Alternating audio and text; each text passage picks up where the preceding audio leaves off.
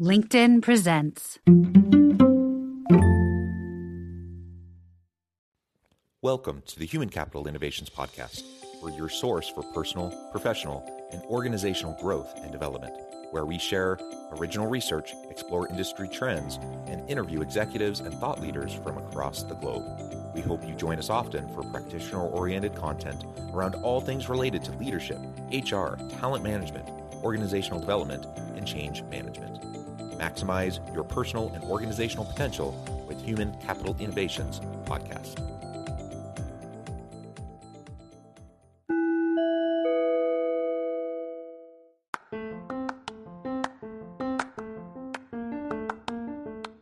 Do you enjoy the Human Capital Innovations podcast? Enjoy ad free listening by going to the Patreon page, and please consider contributing even at the producer or sponsorship level. And please leave a review. Thank you for your support.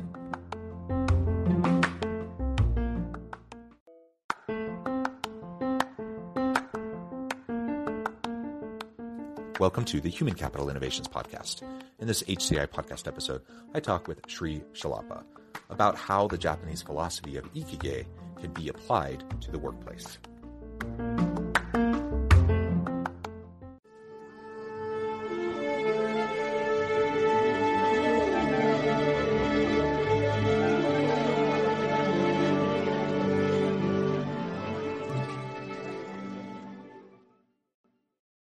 Sri Chellappa, welcome to the Human Capital Innovations Podcast.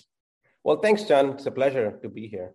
It is a pleasure to be with you today. You're joining us from the St. Louis area. I'm south of Salt Lake City in Utah. And today we're going to be talking about, I know, one of your favorite topics. It's also something that I'm quite fascinated about. I only know a little bit about it.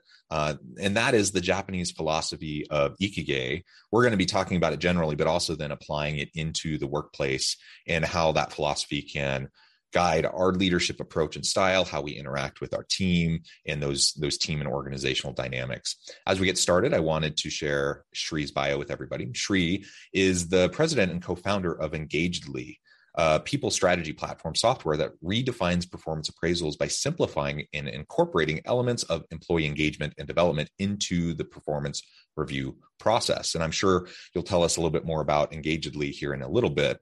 Um, but I think that's wonderful. Uh, just another really great um, HR tech offering that can help us enhance what we're trying to do in the workplace with our team. So I think that's fantastic. Anything else you would like to share with us, Sri, from your background or personal context before we dive on into the conversation for today? Yeah, I mean, the context obviously for this conversation is more around leadership and how I like to see leadership uh, from my perspective anyway. Um, but I will add a little bit of color that I have worked across multiple industries. So HR, tech, health tech in the past.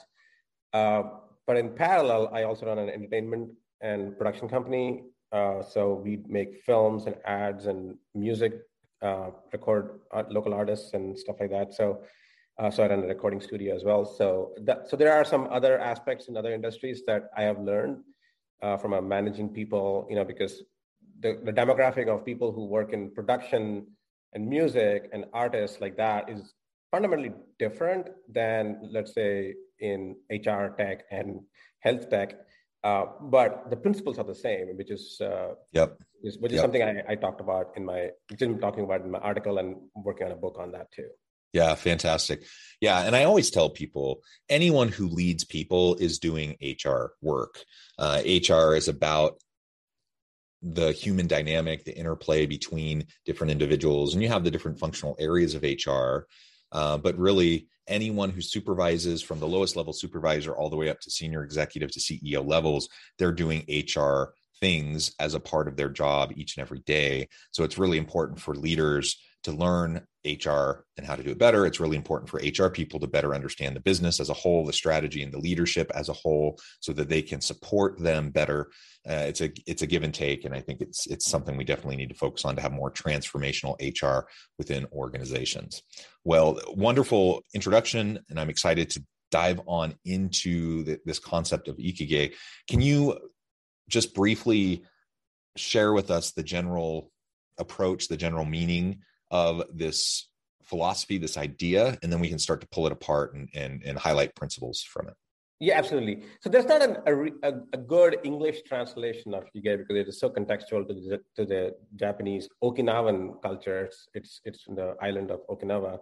Um, I got fascinated by it when I was reading, reading the book Blue Zones about where people live longer. And one of the seven blue zones is in Okinawa, which is, and, and then the authors talked about that they practice this uh, philosophy called ikigai or ikigai or however you say it which is essentially finding meaning and purpose in their work and their life, which is what helps them get up in the morning, get out of bed, you know, go to tend to their gardens, talk to their neighbors and friends, have this cup of tea, and work on their, uh, you know, whatever that they do on a daily basis, and it gives them sense of fulfillment and this level of happiness and joy. I guess is a better word of putting it than than happiness.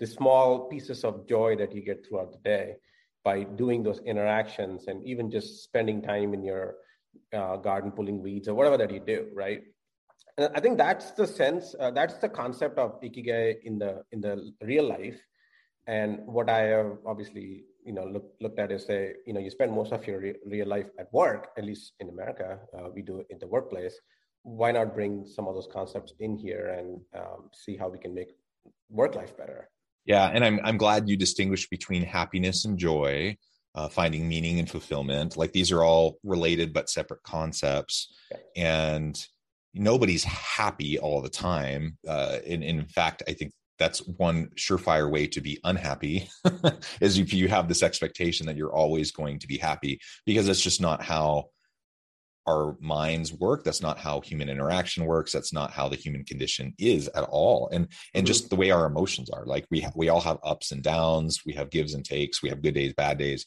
Like that's that's completely normal. Anyone who always has a smile on their face and always is acting like they're they're bubbly and happy they're they're experiencing pain and trauma and disappointment and frustration too. They're just putting on a facade right? Right. And like so did, right? Exactly. And so so we just need to learn to embrace the fact that yeah we're not always going to be happy. We're not always going to love what we're doing. That's okay. But what we can do is find meaning fulfillment. We can find you know have passion purpose and we can seek joy overall joy in our lives uh, and so i think that's a fascinating aspect of this philosophy and again as you talk about the okinawan people um, something that they've been able to tap into uh, to just find that consistency, that sustainability in their meaning and purpose and fulfillment in their life that leads to longevity, better mental health, better, better physical health, um, social interactions, all of that. Absolutely, absolutely. I mean, it's, it's similar concept uh, even in the Greek islands. You know, there was one of the blue zones is in, is in Greece, and their food. I mean, I mean, they eat a lot of cheese and meat, it's not like they're necessarily eating always very healthy. It's Mediterranean diet, granted, but a lot of goat, red meat. Um, you know, they drink a lot of wine, and even Sardinia in Italy is one of the blue zones. So, if you look at it, there are a lot of other elements than what you would normally decipher from just reading the scientific journals of diet and exercise. You know, these guys are not working out every day or are eating your you know calorie restrictive diet or anything like that. So there's more to it obviously. And the same thing can be applied to workplace too you know so. Yeah exactly. And like you said we spend the vast majority of our life at work. Um, now that varies across cultures and across societies and some people work more than others. And in the us we tend to work a lot. We don't take enough vacation time or time off with our families. We work longer hours on average um, all of that. But you know even in other countries where maybe they don't work as long of hours um, we still just spend a huge amount of our waking hours at work working with other people. And so yeah if we're trying to find meaning fulfillment purpose joy in our life of course we're going to have to find that at work. Otherwise we're going to be left wanting. And so then the question becomes well how do we transform the workplace into a place that can provide that you know for me as a leader for my people um, so that they can feel that. And of course then it naturally becomes uh, a, a, a culture and an environment that attracts great people that helps you retain great people everything that goes into engagement employee engagement and satisfaction is built upon these components that we're talking about. And so let's let's start to talk through how we can start to design work in a way that can align with ikigai philosophy so that people can uh, you know wake up every day excited to go to work. That doesn't mean that they're going to love everything they're doing all the time because nobody yeah. does but that they can generally feel that connection to their work. They can feel excited to go uh, spend a significant amount of time their life in the workplace.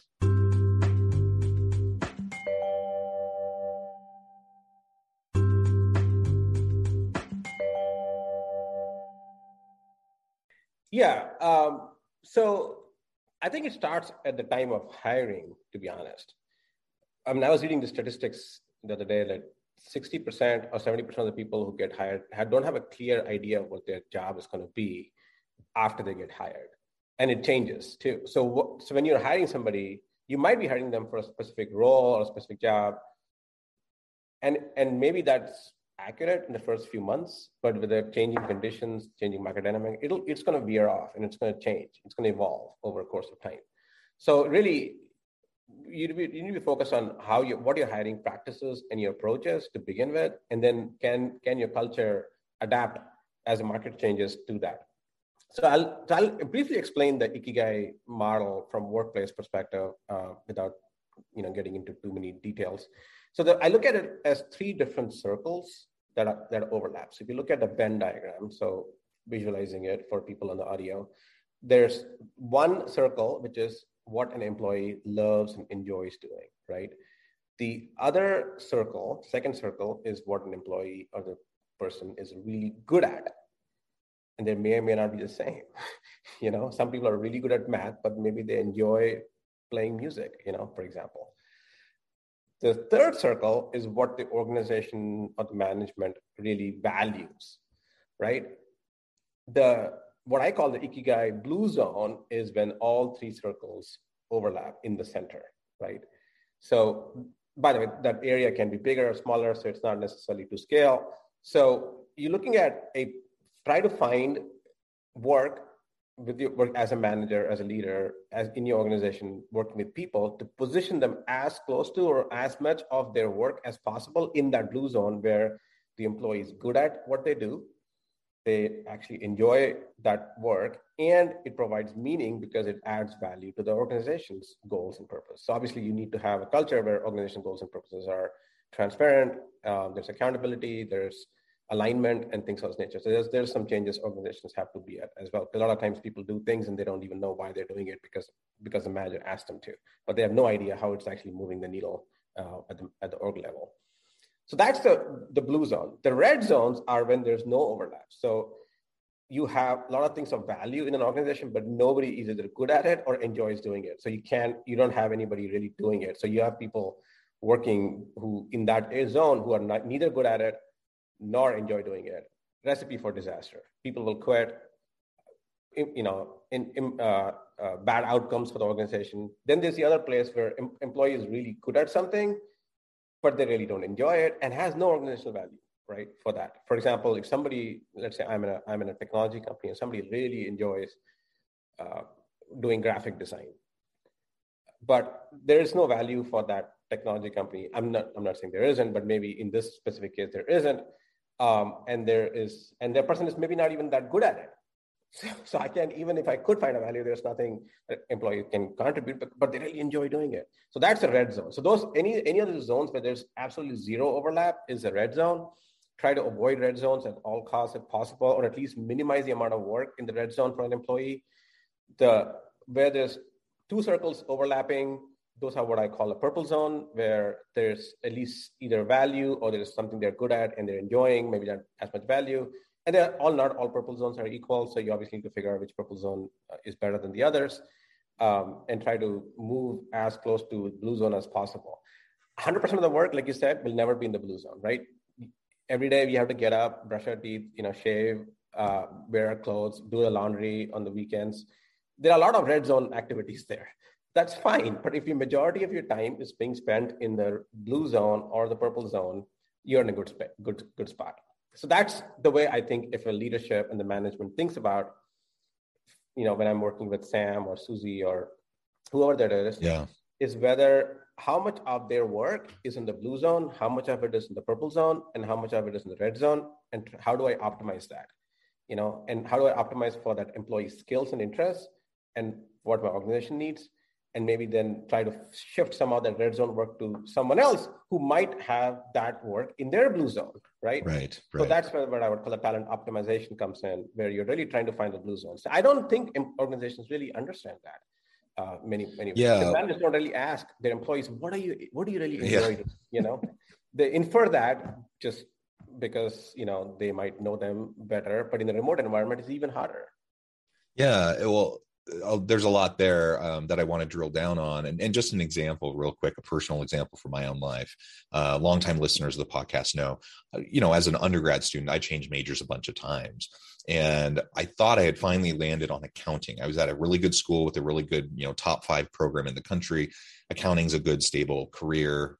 I'm pretty much guaranteed if I graduate from this program at this school, I'm going to be set on a really nice trajectory for a successful career, right? And I'm always going to make a good wage um, and and whatnot. And I was good at it. I was really good at it. Um, the problem was I hated it. So the more I got into it, the more I realized I actually didn't like it. I couldn't imagine myself doing that every day, all day. And so eventually I switched and I and it kind of turned people's heads because I switched from accounting to sociology and and people are like what are you doing? No one you can't get a job with sociology.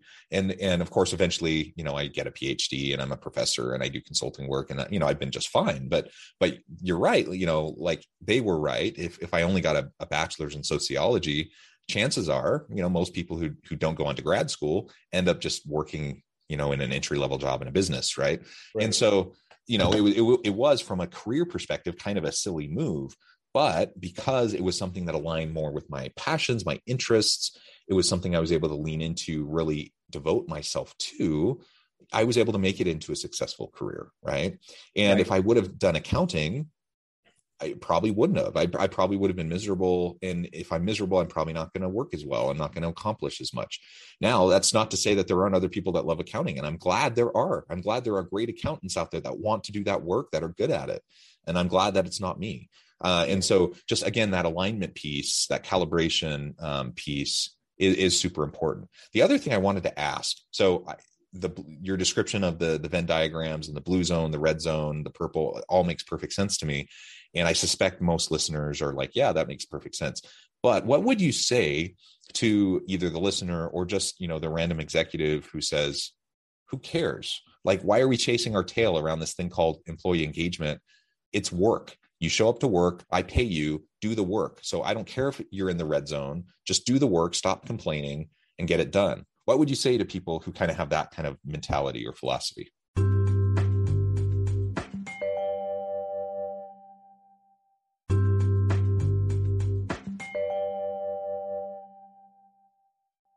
Yeah, I mean, you can go down the Kmart route or the Starbucks route. It's really up to you.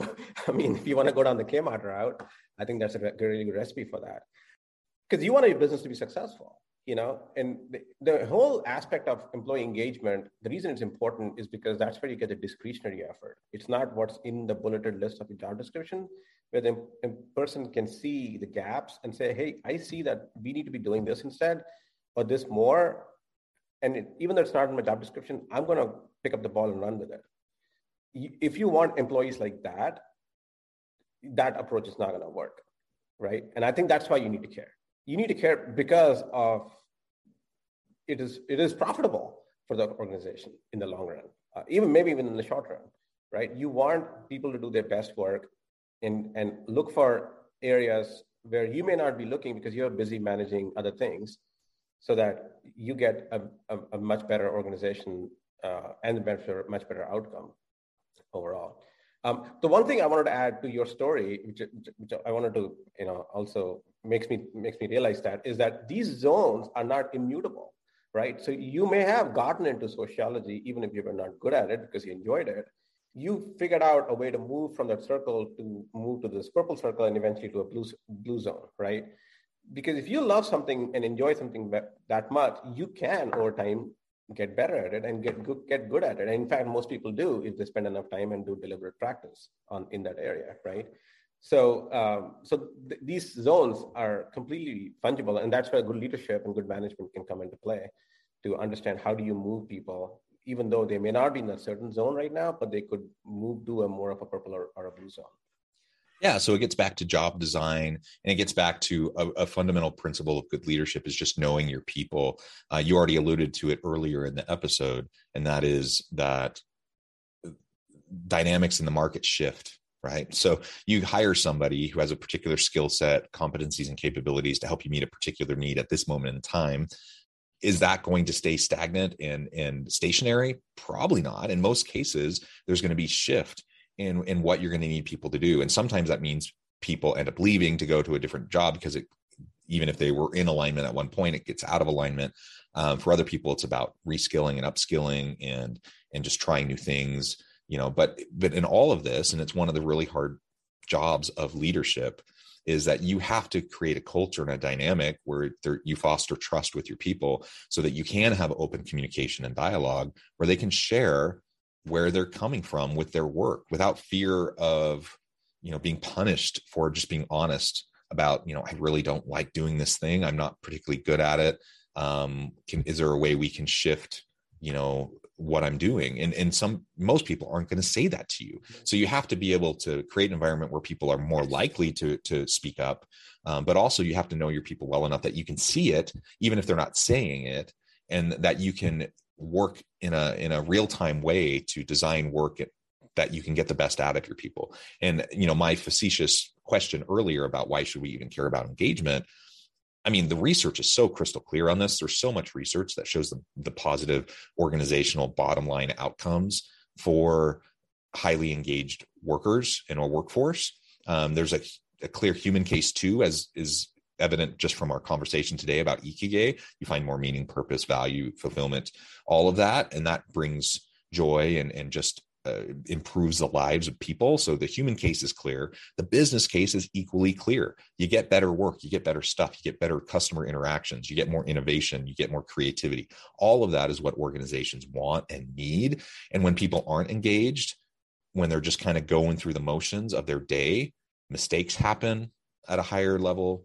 Um, just kind of lackluster, crummy work happens, negative consumer and customer interactions happen. All of that stuff happens. People aren't committed uh, to their work. They're not loyal. Um, they're going to spend half their day just looking at jobs eh, rather than doing their actual work. You know, so if you have people stuck doing stuff that they hate or they're not good at, uh, you know, just saying "suck it up," stop complaining, do your work. I mean, it's it's a really stupid way to approach that problem, and it speaks to a higher level strategic leadership gap an issue yes. within that organization, right? So that's why we have to care about this. It's not just warm, fluffy, warm, fuzzy, fluffy stuff. This is like actual bottom line impact. And unfortunately, what I see in many organizations, probably most organizations, is that even if they understand it conceptually and they give lip service to the importance of this, the implementation isn't always as effective. And then there's plenty of organizations that don't even give lip service to it. They just don't even um, talk about it as a priority.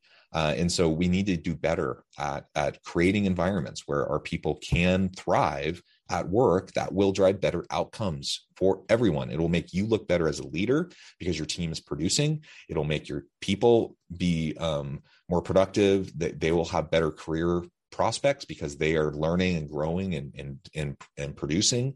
Uh, it's it's a win win win all the way around.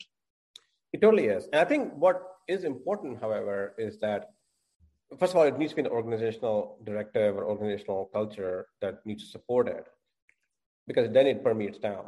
Uh, but at the end of the day, I think what also one of the things that happens a lot is that we get a lot of people promoted to managers just because they were individual contributors, and then they realize this. Maybe they may not say it, but they really realize that they really suck at managing people, or they don't want to have the difficult conversations with their employees. Uh, one of the first things, for example, that a manager really struggles with is letting an employee go. I've noticed that time and time again. It's like almost like a rite of passage. You are you are you have you may have a title of manager, but you are not a true. You have not really earned it until you have to have, let let an employee go. You know that's the hardest conversation. It's it's and it's it's harder because they have they self doubt whether it was something I did wrong, and maybe you did do something wrong, but it's the same concept of did, did I do everything I could to make sure that people are working in my blue zones or purple zones? And if they had that kind of you know training or if they had that kind of uh, a mindset or in the culture maybe then they can make better decisions you know like i gave everything I could to this organization, to this team in terms of structuring the teams, instructing the people, the right skill sets. And I just could not find this employee does not fit anywhere in my blue or purple zone. That employee is, is operating in the red zone, and I don't see a path to get that person to the blue zone. That's when you know it becomes it's an easier conversation, at least from a manager's perspective, because they realize that there is no other path but to do that. And and the, so the the first time managers and a lot of poor managers do it, they will tolerate a red employee for a long time which affects the morale of the other people who are in the blue zone and the purple zones and then they realize that one person is getting away with uh, you know operating in the red zone but and they're not being adequately you know recognized or rewarded for that. So that's another issue to to why you really want people to be operating in a similar zones because that could really affect the overall morale of your team as well yeah, absolutely. Sri, this has just been a fascinating conversation. We've only scratched the surface. There's so much more we could talk about here, but thank you so much for sharing your wisdom, your insights with me and the listeners today. Before we wrap up, I just wanted to give you a chance to share with listeners how they can connect with you and find out more about your work, and then give us a final word on the topic for today. Yeah, so uh, they can connect with me on LinkedIn, Srikant Chellappa or Sri Chellappa. Uh, I'm also at uh, on Twitter at, at Sri Chellappa. Uh, my company is Engagedly. It's engaged engagedly.com. So we provide tools to help people get into those blue zones.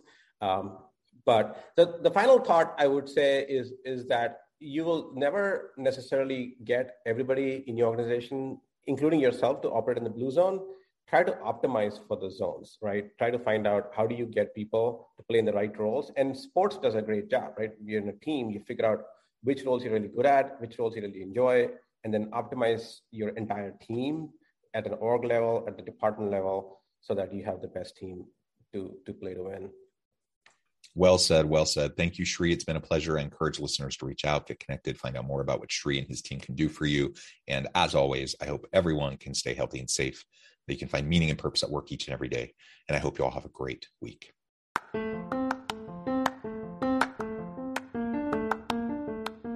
you enjoy the Human Capital Innovations podcast?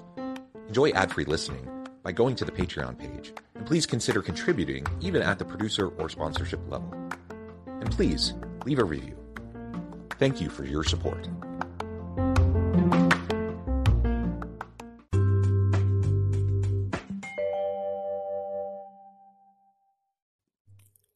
Thanks again for joining us for this episode of the Human Capital Innovations Podcast.